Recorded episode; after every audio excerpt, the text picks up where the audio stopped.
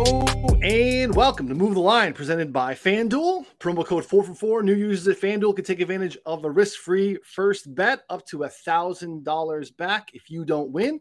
Download the FanDuel app today and a promo code 444. Take advantage. I am Ryan Noonan, joined here as always by my friends, Connor Allen, John Daigle. Connor, how are we doing, buddy? Just coming back from a, uh, a uh, little bachelor party out of state. How we feeling? We, we living life. I don't want to bury the lead too. Also, like full time Connor Allen this week as well. So congratulations to both the uh, you know getting married here shortly and also going full time, man. I'm uh, we're excited to have you on board to do this every day. I, I appreciate it. Yeah, I've had a pretty wild couple weeks. I went to Vegas, got COVID from Vegas, and then two weeks later turned around, went to my bachelor party. Still not, you know, like just tired, and then now starting a full time job in the industry the Monday after my bachelor party. Uh, a little bit suboptimal for you know my body and everything, but mentally I've never felt better. You know, this is uh, where I want to be, and you know, love chopping it up with you guys, talking about betting all day. It's great, man. At least you've been preparing your whole life to be full time in the industry by whipping mashed potatoes or whatever the hell you were doing for the last eight years in the restaurant industry oh man, that's very true. That's very true. Yeah, I mean, it, it couldn't have gone worse from there. I mean, that's that's I guess that's no, no, no. Point. You you put in the time, also with a essentially another full time job in the restaurant injury, and now you are backing out of the restaurant altogether. Uh, and you will soon find out you have free time. And you use that free time to then sharpen your knives, right? To hone your strengths. And that's what it becomes is filling that free time. It's a good situation to be in. That's a good way to put it. I'm still looking for the free time. Um, it will come, I imagine. you don't have two uh, kids, Connor, and you'll ha- you'll continue having the free time. That is a thing. Mass do not have the kids. Uh, come hang out with mine. Uh, that you, you need like a little bit of a kid fix. They're both fun. They're very different ages. It should check all the boxes that you would possibly ever need. Uh, take your sweet, sweet time. I'm very having, happy with being Uncle Connor for a little bit instead yeah, of no, uh, you know popping on my own. Long, take a long time. Daigle, I'm a little upset, man. No olds were invited. I believe that was the actual like the line. No olds allowed at the uh at the bachelor party, man. Yeah, we, but we we also heard some of the stories, and those are some I young stories that you and I probably would have just said, "Nah, we're just gonna go to like a cocktail bar nearby or something." So uh, actually that's I'm, true. I'm not even envious that I wasn't there, to be honest. We instead, uh, partner and I went out to Hayden Winks' wedding in Huntington Beach and then turned around for a good friend's Jewish wedding, my first Jewish wedding, actually. And I was part of the groomsmen party. So I got to hoist up the back right corner of the chair, nearly hit his head on the wall for the Hora dance, I believe it's called. So great time. Uh, was very tired, but also Saturday was important because Noon and I told you this, but shout out to our friends in life and Winks, of course, but also Sam Hoppen of 4 for 4, who just threw out a new player prop model for us on the site, as well as Matt Harmon, all got married literally on the same day and on Saturday. So congratulations to all of them. Yeah, wild day for for three folks in the industry that we all know that are friends that all get married. Congratulations to uh, to everybody. Hopefully, they all take the advice that I just gave to Connor. Take your time. Kids are lovely and beautiful. Um, but uh, it's just a different beast. There's no rush. There's, There's just no, no, rush. No, no rush. Uh, we are going to spend some time with you today, taking a look at the schedule. Schedule release was uh, about a week ago, was last Thursday. Uh, so we're going to kind of unpack some of the quirks that came out of that.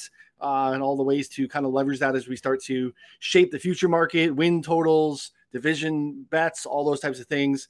Uh, excited that our projections now are live on the site over at 444, the best projections out there consistently.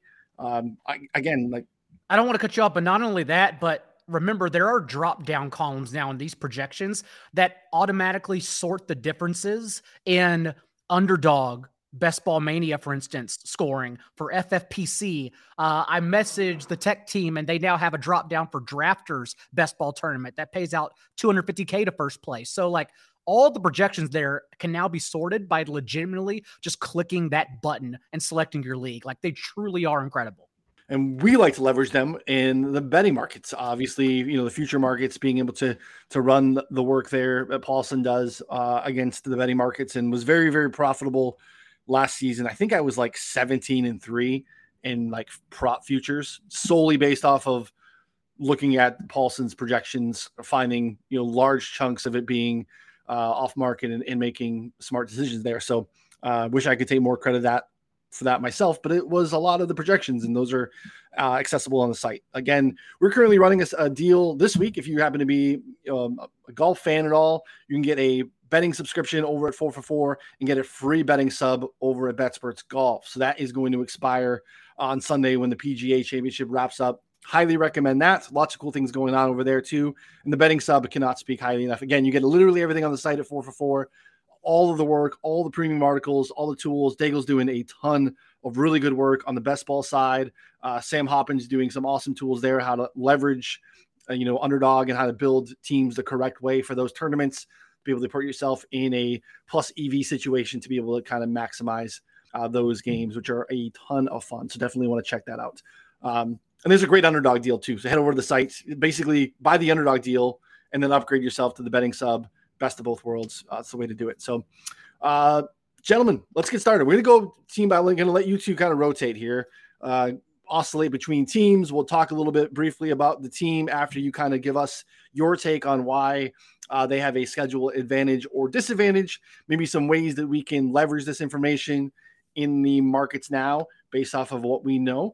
Uh, get us started. Give me some, I guess you have a kind of an overview at the top of, of how you want to kind of talk about this and approach this. I just want to note before we start that we will be talking about rest edge and net rest a lot with these schedules. I'll be talking about a lot more than that, but I'll be citing that quite a bit. And for reference, teams with a rest edge. So let's say the Rams, for instance, this week or this year play the opening game on Thursday and then play week two the following Sunday. Thus, they have 10 days in between games.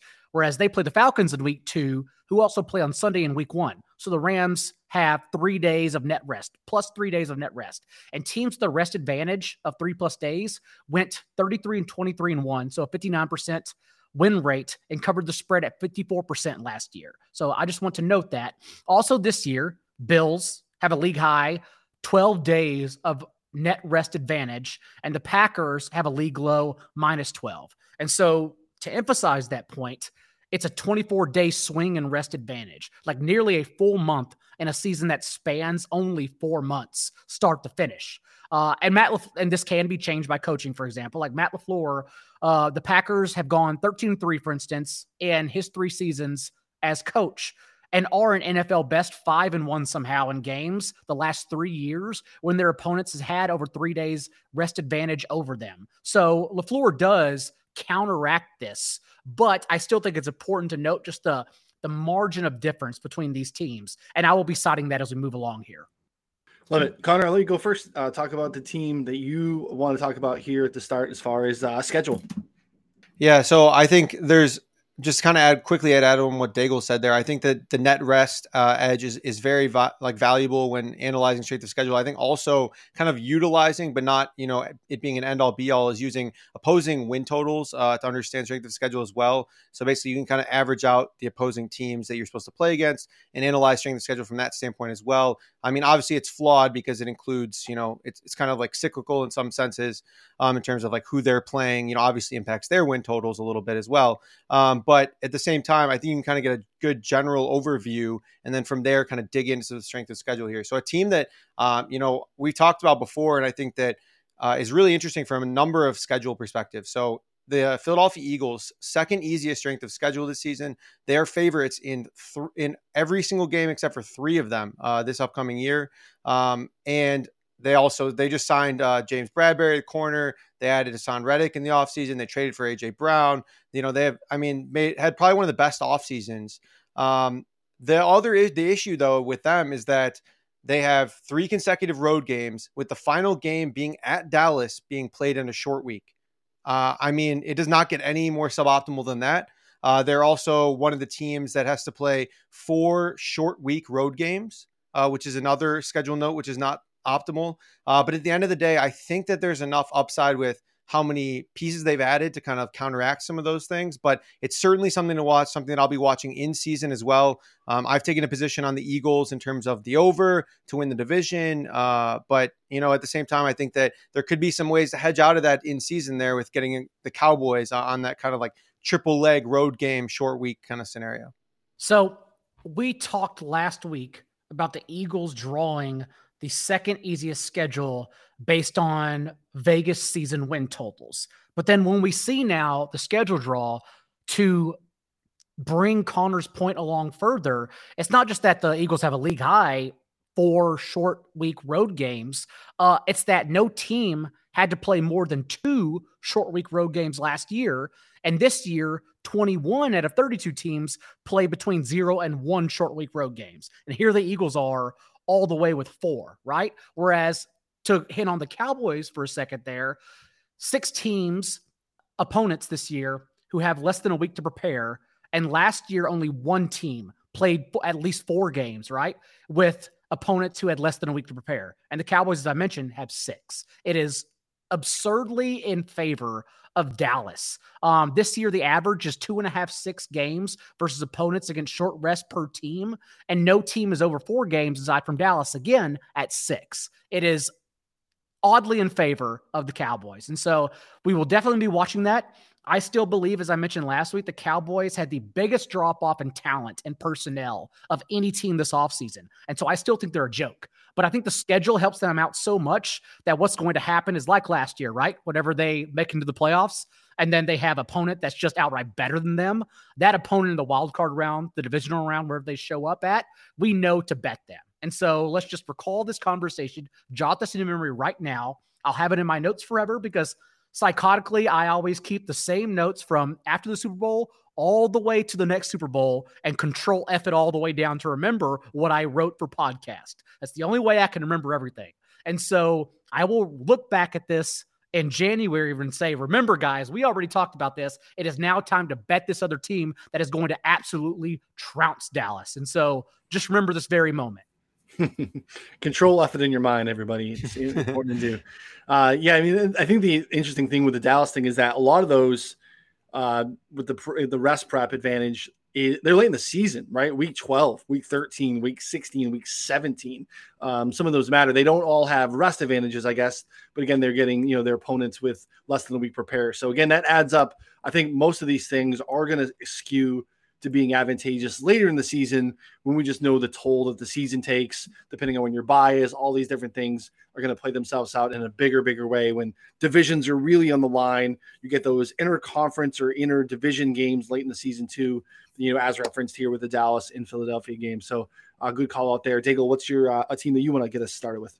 Also, remember, like, Eagles have had absolutely incredible offseason. Like Howie Roseman oh, yeah brought his A game this season. Um, AJ Brown, James Bradberry just recently, Jordan Davison round one, to Kobe Dean, who they let slide only because he's a small off off ball linebacker. The value was so good that even Roseman thought maybe I'll grab an off ball linebacker for a change. Um, even Zach Pascal is graded at Pro Football Focus as one of the league's best run blockers for remember from week six on was basically the run heaviest team in neutral gain script. So they did everything they could to set Jalen Hurts up. I still genuinely don't believe he is the quarterback of the future uh, unless he improves immensely. I don't think even a playoff appearance is good enough for them, knowing they have the draft capital. And the goal is to not be league average at that position. The goal is to be better than league average, to make sure that even when you make mistakes, your quarterback can bail you out. And right now, Jalen Hurts is not a quarterback that can bail you out if mistakes happen for the rest of the personnel. And so that's kind of the goal for them in the future. But they put him in position to try and win that job and allocate sure those two first round picks next year elsewhere. So we're going to see what happens. Yeah. Uh, it's a good. And it'd be interesting to see, right? They put themselves in that position and they do kind of what we think is they're going to do is that is replicate last year, worst case scenario, get to the playoffs again, two years in a row in the playoffs to pull the string. It's a little difficult. We see it kind of happening in San Francisco a little bit, right? Where maybe you have a guy that's been good enough, but you know that he's league average at best, and you want to be beyond that, especially when the rest of the roster looks like it does. Again, the other advantage is you still have him with a very advantageous and team friendly contract, which gives you the flexibility to do some of the things that they're doing. So, again, you could do that and replicate it in the draft by using that as you said, draft capital to get in a position to do it again. But it becomes very interesting if they again say they win 11 games, they go to the playoffs yet again, and he still is continuing to grow. It'll be an interesting thing. I don't think you're wrong, but I think it'll be interesting. Also in the division, it's just the fact what makes life so much easier for the Cowboys. Not only the Eagles being drawn that slate, but last year, for example, no team played four opponents off mini buys, whereas this year it's happening to three different teams: the Jets, the Jaguars, and the Commanders. And that last team is important because the Commanders actually play four games with three day rest disadvantages, so net rest negative three, uh, and that it includes two instances of back-to-back games with rest disadvantage. Um, I've already seen some hype for Terry McLaurin in fantasy, and I just keep thinking to myself, we just did this shit last year with Michael Pittman. Uh, Carson Wentz literally threw the sixth most inaccurate ball, so the sixth lowest percentage of on target throws to wide receivers. And yet here we are again with Michael Pittman, who finished 28th in fantasy points per game among wide receivers. Terry McLaurin finished 36 from Kyle Allen and no, Taylor Heinicke. And everyone's thinking, oh, well, Terry McLaurin gets an upgrade now with Carson Wentz. Again, we just saw Carson Wentz make Michael Pittman a mid wide receiver three. And now everyone's drafting Terry McLaurin as a mid low end wide receiver two. It doesn't work like that. It's still Carson Wentz. And now we have the rest disadvantages as well. So I think it's just very easy to forget about Terry McLaurin, wait until later in the summer when hopefully people figure this out and thus we can grab him then. But man, him and Breece Hall, like I just have zero of because their ADPs make zero sense. And as I noted earlier with the Cowboys thing, those four games with the Commanders are almost all the end of the season as well. Um, thir- you know, 10, 13, 16, and 18.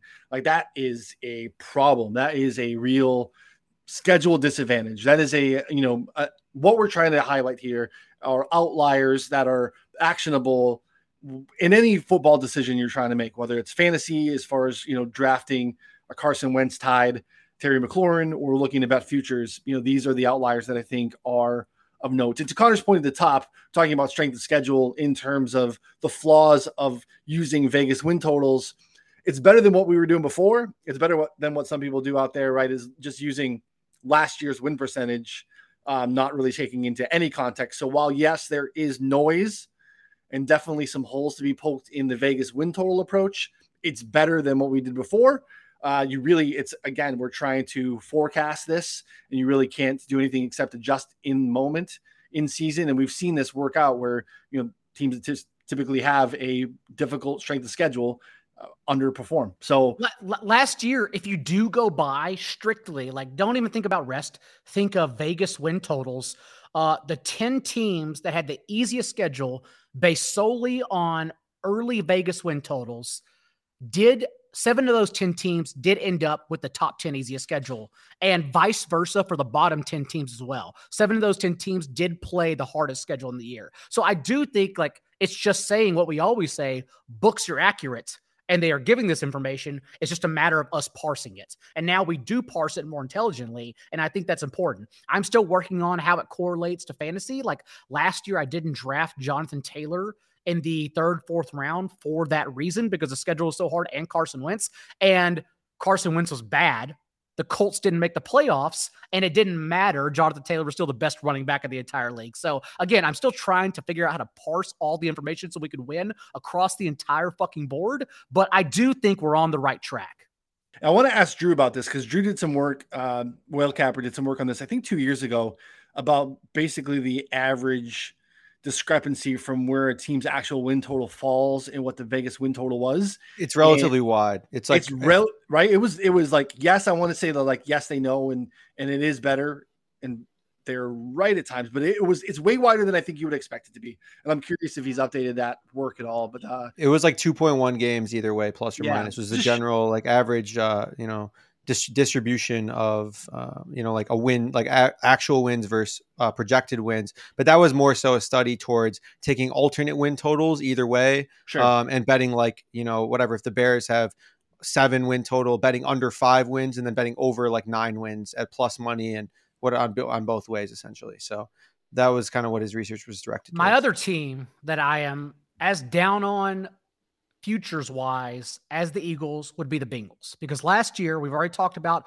basically the luck they had uh, to overcome poor coaching as well. But second easiest slate of opposing pass defenses in hindsight last year, a league high 11 days of net rest and zero games with a rest disadvantage. So zero games against teams who had extra time to prepare for them. But this year, seventh toughest schedule based on Vegas season win totals, and NFL high three road primetime games. So three road Sunday night football or Monday night football games when no team played more than two of those last year. And that is obviously a negative because teams hate when they have to travel home and get back Monday AM, Tuesday AM. Your prep basically makes it nat- unnaturally a short week. And then just the natural regression that occurs every single year, even though people don't believe it's going to happen, even though it happens literally to the best quarterback every single season, the natural regression that comes with leading the league in completion rate and yards per attempt, which Joe Burrow did at 70.4% completion rate and 8.9 yards per attempt. And so I do think the Bengals are also a team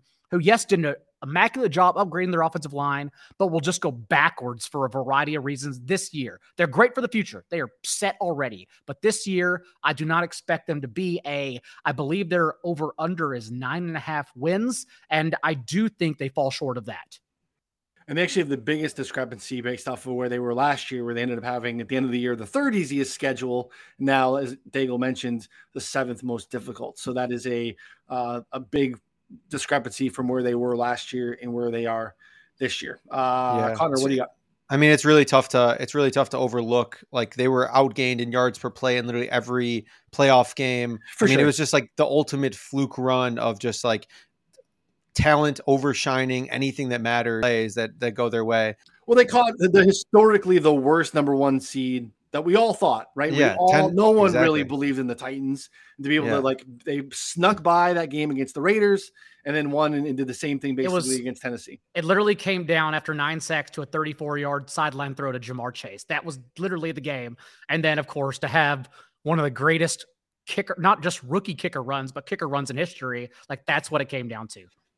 This is the stuff I love when I'm making my you know my look at lines LCLV articles, Daigle. I love these little in season. If you've ever taken advantage of the free article to get your LCLV, you know these little in season quirks I love. Uh, so uh, this is we're getting we're getting. and I remember going. all of them because just like in poker, uh, we only remember our beats. We don't remember the times where I got to like withdraw 10k from DK last year. We only remember the times like I lost 300 bucks and I'm still pissed about it to this day. For instance, Noonan, when I came over like week three or whatever last year and had the Bengals stack against the Eagles. Mm-hmm. Do you remember that? And uh, they basically fell completely fucking flat.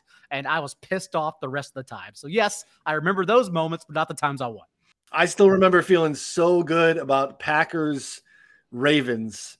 And then it was just a mispriced line. And then Lamar got hurt. And that line ballooned from like a pick 'em to like Packers on the road minus six, six and a half, or something like that, and that they lose outright. And like that was the Tyler Huntley uh, winning yeah, tournament week, right? Yeah. Uh, yeah. Oh yeah, he went off. Yeah. yeah no, I, I, had I had uh, Rodgers double stacks that week. Like, I was great that week. I do remember that win because I was in St. Louis at a Cardinals bar working from there doing the games and then uh the owner saw me like cheering because i was yelling so loud. This is just my life noon this is what we have oh i know i know. That's that's amazing. i also got the owner's number so if you ever want to go to st louis i know a bar we can go to. Uh noonan you're, you're gonna be very proud of me though real quick. Uh, i've already bet a game week 15 yes. What do we what do we got? Um it was it was posted in fsm so i can't take full credit but i thought it was super sharp. Oh i saw it um, today it was, yep, uh, was it Saints? Saints minus yeah, five yeah. against Atlanta at home. They're minus four right now on the road. I mean, in the Falcon season, we only expect to unravel. So, I mean, they're going to close at like seven and a half. Like, I think that's probably what they'll end up at week 15. So, you know, I didn't put like whatever the house on it, but, you know, it's, I, it, it cashes earlier than a future. So, you know, I thought that it was a good look. Uh, no, it's a good look. I thought you'd be proud of me, you know, just I steps forward. That is steps forward. I, I remember last year, I think I had like three and a half, four units down on um, Buffalo at home against Miami in like week eight because of that weird thing where Miami basically punted on their post London buy because they thought they were a playoff team. So they wanted the latest buy that they could get. So they took week 13 and they came back. And again, the rest advantage, they came back from London, played Atlanta off a bye, went to Buffalo, played Buffalo off a bye, and they got absolutely wrecked. So these little things do add up in season. So finding edges like that makes uh, a ton of sense. Uh, Connor, I think your team. Uh, yeah, I got an, I got another one here, and, and this has been talked about a bit here, but I mean the Kansas City Chiefs, I thought got are put in a really tough situation. Um, by far the hardest strength of schedule by opposing win totals. Just let's go through the first half of their season before the bye. They start the season at Arizona, then they go to the Chargers. They play the Colts, the Bucks, the Raiders, the Bills, and the 49ers. I mean, the Raiders are the easiest team they play, and they have like an eight and a half win total. Um, and like pretty much the Raiders seem to pull out a one win against them almost like every year. Um, I don't know. I mean, like that is just an absolutely brutal start. I think that they will be probably happy with being 500 at that point. Like I think that they should be, but in the eyes of all of us, like I, I mean, that's kind of a disappointment. Their win total right now, 10 and a half. Um, I, it gets a little bit easier down the stretch, um, but they have, you know, they have a back-to-back road game scenario with Cincy, Denver, and then Houston. So they have a three back-to-back-to-back. Luckily, Houston is the third leg of that. So regardless of how much rest they're on, they, they should be able to kind of still win that game. But at the same time, you know, back to back road games with Cincy and then Denver in there as well is, I mean, it's not a good place to be in. So uh, I think the under on 10 and a half wins for the Chiefs is very much still in play.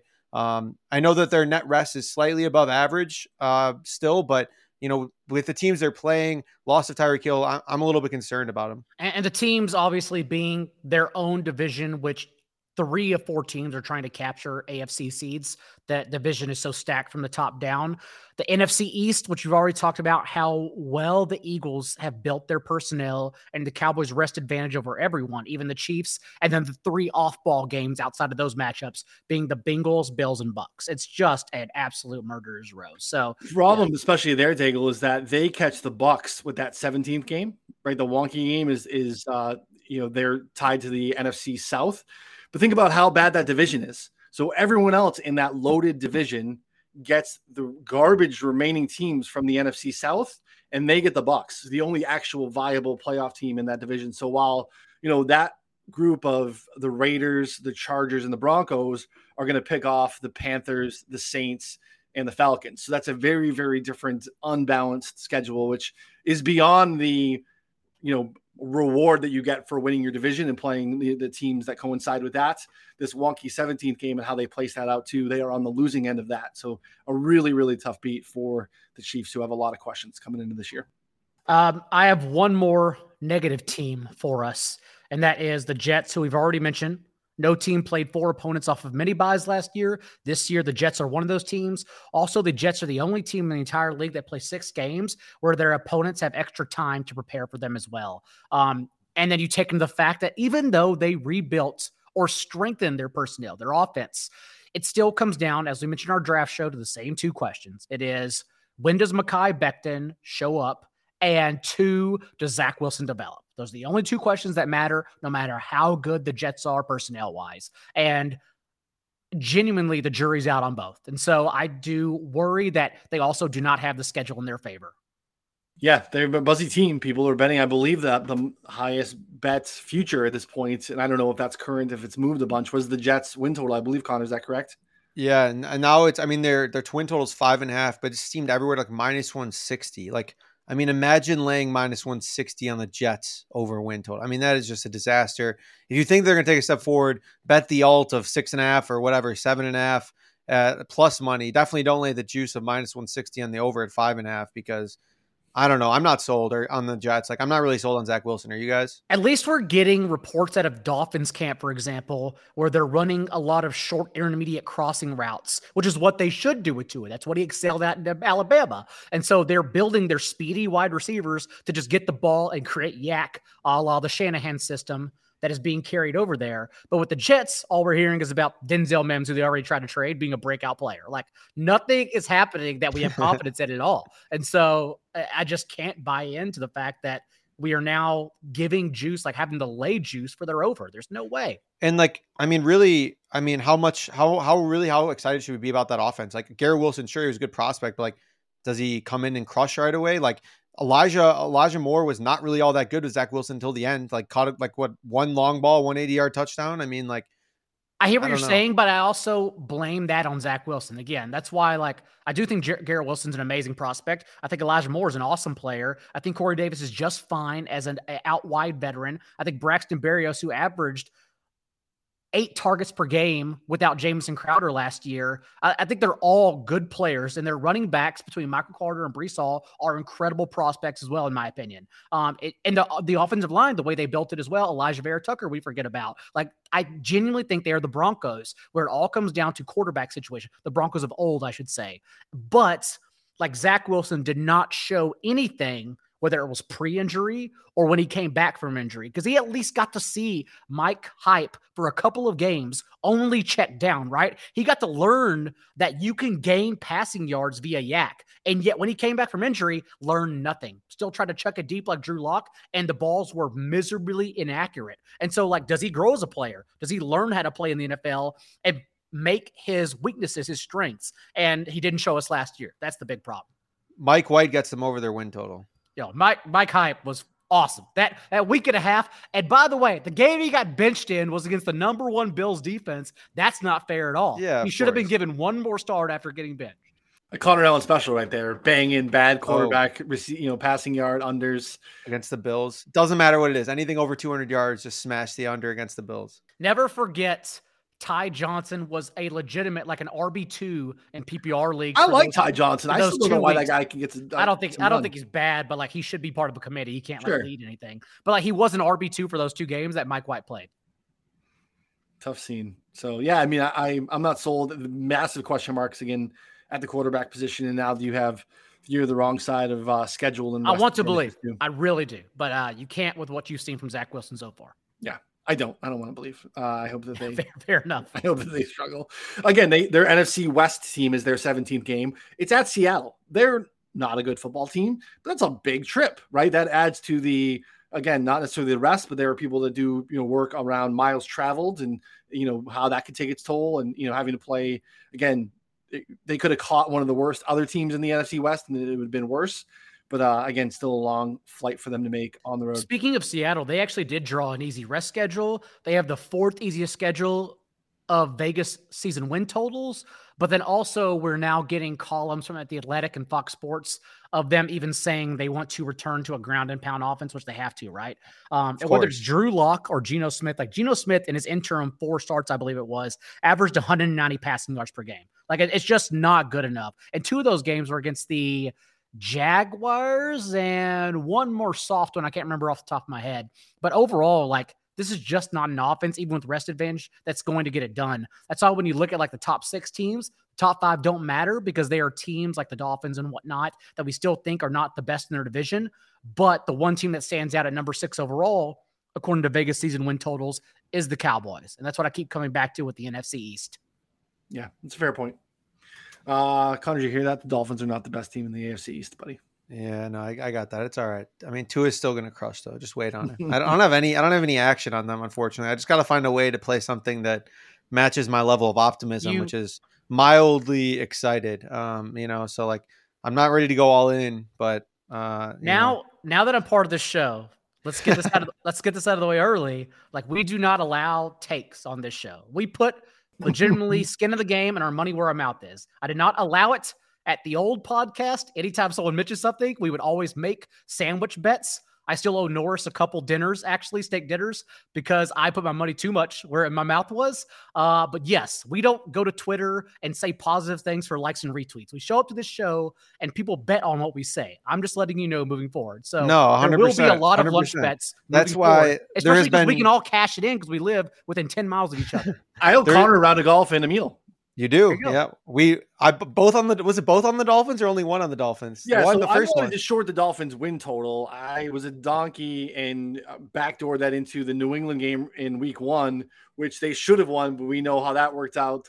Damien Harris fumbles on the one at the end of the game, and uh, Connor uh, was correct. I forget we doubled or nothing at some point, and uh, yeah, and here we are. I'm on the Speaking of, the uh, and, and dinner. the, it sucks the Patriots drew such a, a tough rest draw and Vegas season win total draw. Um, because like I have been, and maybe it actually works to my advantage because this means they throw more, like in this tough schedule. But I have been stacking in underdog leagues, uh, Mac Jones, my backup quarterback, and then late Kendrick Bourne and James White because you can get them so late. Uh, and it just makes so much sense as like just putting them behind your other stacks because if you if you disregard that one three attempt game into the blistering wins where they ran the ball, Mac Jones averaged 32 pass attempts a game as opposed to the 29 I think it was 28 maybe that he averaged if you include that game. So like a large discrepancy and you would think they opened the playbook for him again this year, but again the schedule disadvantage is not doesn't work in my favor for those teams I've stacked him with. I probably still keep doing it though for the hell. Yeah, I remember being alarmed. You know, I put together that worksheet uh, here for us every week in our notes. The Patriots until I want to say maybe week 16, like they were top five in explosive play rate offensively for the season, and it was like uh, like alarming because you're not thinking that it's tied to anyone, but like big runs, the occasional big play. Like Kendrick Bourne was pretty good here and there. Um, it wasn't anyone from a fantasy perspective that was going to be an outlier that we need to like hone in on, but it was just guys. And like, I do think that the divisions improved, the schedule and the draws you mentioned, both from a rest and opponent standpoint, is tough. I still just don't see them being not good, um, at least around 500. I just think that there's enough of a foundation there. And there are better players than what we had, you know, kind of scrambling there at the end uh, the year before. So, I feel like they'll still be in the mix. Uh, gonna get rolled by the Bills in that division for sure, while everyone else improves. I mean, they won seven games with a quarterback who threw eight touchdowns in 2020, and then they won 10 games in the Bills division with a rookie quarterback. Like Belichick, he may not. We always ask the question, does he matter more than Tom Brady? He doesn't but he matters. Like it's it's not Twitter where I everything agree. has to be black and white. There's a gray area and both absolutely matter. And so yes, like if if they can figure some things out, open up the offense more because they still run a prehistoric offense, then yes, that's what favors them. It just sucks to see them draw thinking they could improve to draw a terrible schedule every way you look at it. Yeah, I agree. There's going to be some wild games this year where I think they're still going to try and run the ball, run a prehistoric offense, but there's some wild games where yeah. that's what they go in with and then end up having just throw the ball like 40 times. And like one of those receivers or running backs, it, like whatever pass catching running back is just going to crush. Um, and finding out who that is is going to be very interesting. Um, I do have I do have another I guess like one two more teams uh, potentially to talk about. Bring the it Raider, up. Uh, yeah, go ahead. Yeah, keep, go, go for it. No, I, I was just going to quickly add. Um, what makes what makes it's so stupid about their backfield too, trying to figure out for fantasy is that now all these guys do different things. Like they all excel in one area where the other three individuals do not excel, which means they're all going to play. Everyone always pipe dreams a three down running back in the Patriots, whether it's Stevenson, uh, Damien Harris last year. But no, we drafted Damien Harris because we knew he had double digit touchdown upside since the Patriots vacated a league high and carries inside the five yard line once Cam Newton left. And again, you can find all these stats at four for four right now and the available carries tracker I keep up with throughout the offseason for that reason.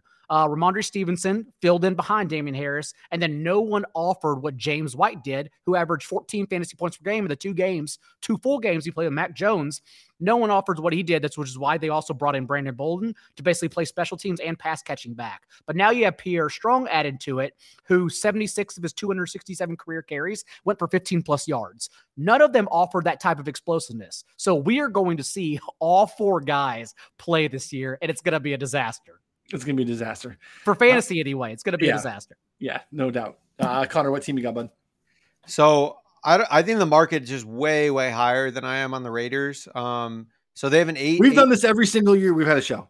Okay, but but way. now it goes further. It goes further because okay. so not only is there eight win total or eight and a half win total, like I think a little bit high. They play the third toughest strength of schedule. They have like the sixth toughest net rest or something like that, with like uh you know whatever negative six. Uh, it's not super easy. Before their bye, uh, they play against the Chargers, Arizona, Tennessee, Denver, and Kansas City, all before their bye. Um, but what's crazy is like they're favored in in eight games, um, and I don't really know how. I'm, so I was like, okay, well, how is that possible? So I will look through the schedule. The Raiders are favored against the Cardinals. Um, they're favored. They're like even against the Titans. Pick them against the Broncos. Um, they're like they're just pick them against the Saints, favored against like all these teams. The Colts, they're favored against the Colts, like all teams that I would much rather be betting on than the Raiders. And I, I don't know, like, I, am I crazy here? Like, I just going to be shorting the Raiders all season on these on these lines because I think that they're like two to three points the wrong way. What do you think, JD? Don't really have any strong thoughts. I do think they improved the top half of their personnel. Uh, whether Davante Adams' 11 targets per game from Aaron Rodgers' career over his career carry over with Derek Carr remains to be seen. Although I do think they have immaculate rapport from Fresno. But to get Yannick Ngakoue at all as well, these these these additions are incredible. But their depth, it's still basically what Mayock and Jon Gruden laid down. And as Bill Parcells said, he was much more worried about the 53rd man on his roster than the first one because, like, those guys matter late into the year. And he was building for 16 game seasons. Uh, and so I don't. I worry about their depth overall, which means one injury, they're now throwing in a player who t- opposing teams will just target at every chance. And so, yeah, that's why I think they're a weaker team than perceived. I agree. I think overall depth does uh, become a problem for them eventually. They did what everyone in the AFC West is essentially required to do, which is get bookend edge rushers that are a real problem by going out on the defensive side, now Chandler Jones to Maxx Crosby, which is interesting because, again, that seems to be the thing in the AFC West. So, again, to Daigle's point, one injury away, and that defense is fairly average again. Uh, you know, probably overperformed at times late in the season last year, but was not a unit that we were ever really – um, you know, making any decisions on uh, based off of any personnel there. So, um, not super, not super into the Raiders, but again, I also feel like I want to, uh, you know, I'm interested in what happens with the coaching staff there and moving on from priors again, just because we've been wrong on them doesn't mean we need to again uh, adjust. It's uh, it's its own thing. So, uh, Daigle, another team for you. That is it for me. My okay, team, it, my team is Luka in five minutes. So whatever Connor has to say, is just fine. What you got, buddy? Uh, I guess last one here that I thought was interesting was uh, Texans played like the the fifth toughest strength of schedule. Uh, they have the third hardest uh, schedule in terms of rest, like third amount of least rest. Uh, I don't know. I think they got better. I mean, I think that Davis Mills is probably better than what we thought he was. He played just an absolute murderer's row of defenses and secondaries. He played against like six or seven of the top 10 secondaries in terms of DVOA last season. Um, and as soon as he kind of got out of that and got back on his feet, he played pretty well towards the end of the year, playing against some like worse defenses. Now, that being said, you know, I don't really know how good he is overall, but the win total is four and a half. So I'm certainly not leaping to bet the over uh, at, by any means, but now you have the tough, like top five toughest schedule, top five toughest rest with a team that still is pretty talent deficient uh, top to bottom. So I don't know if you guys have any takes on them or kind of waiting and seeing uh, in the season there. Yeah, if you basically from the time he was injured to when he came back, once he came back from injury, recall he got injured yet again, but then returned the following week. So if you just basically say those five final starts he made to close the year, averaged 250 yards per game and had 11 touchdowns and three picks, like that's pretty great. Um, but remember, they also had a league average defense last year.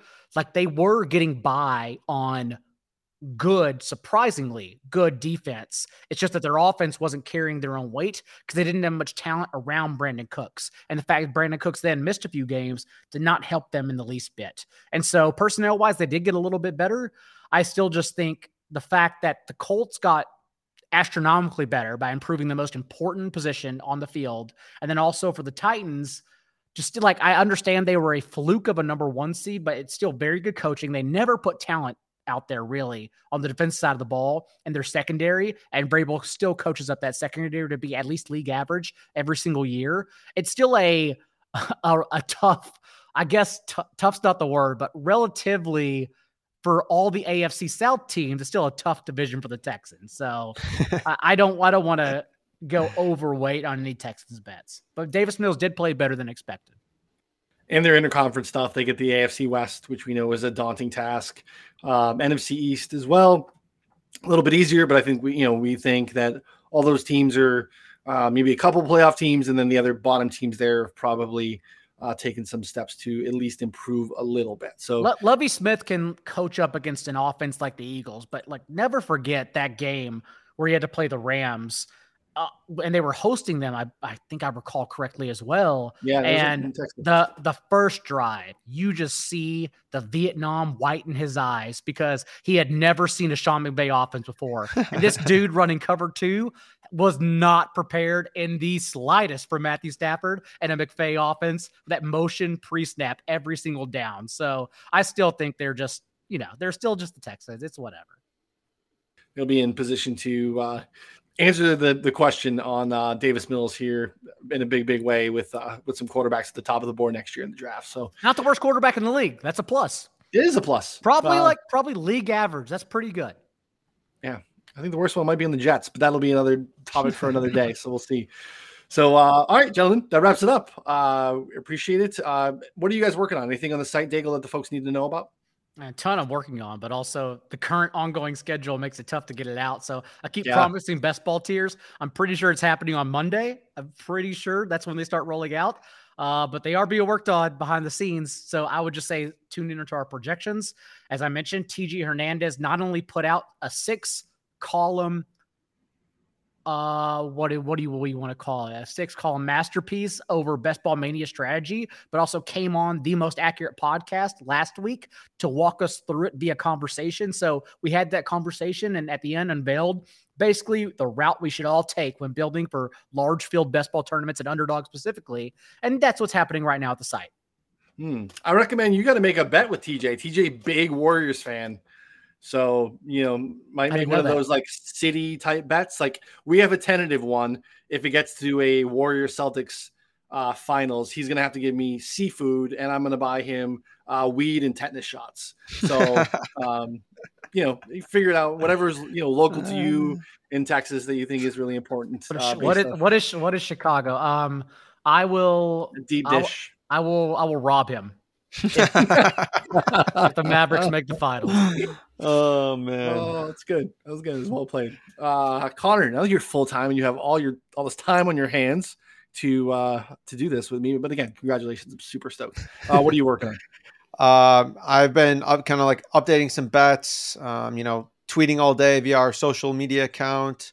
Um, we're, I'm adding a bunch of tools. So we actually just added an awesome player prop finder tool uh, at the site where you can search any player prop, um, and it'll give you all of the different odds. I mean, I'm stoked to use this more officially. Uh, you know, you and I were bootlegging this last year, um, but now we have it officially on our site. It is great. You can literally search any prop player from any sport and get all their props uh, across all the books. So would definitely recommend checking that out. Um, and it is it's a it's a game changer for sure.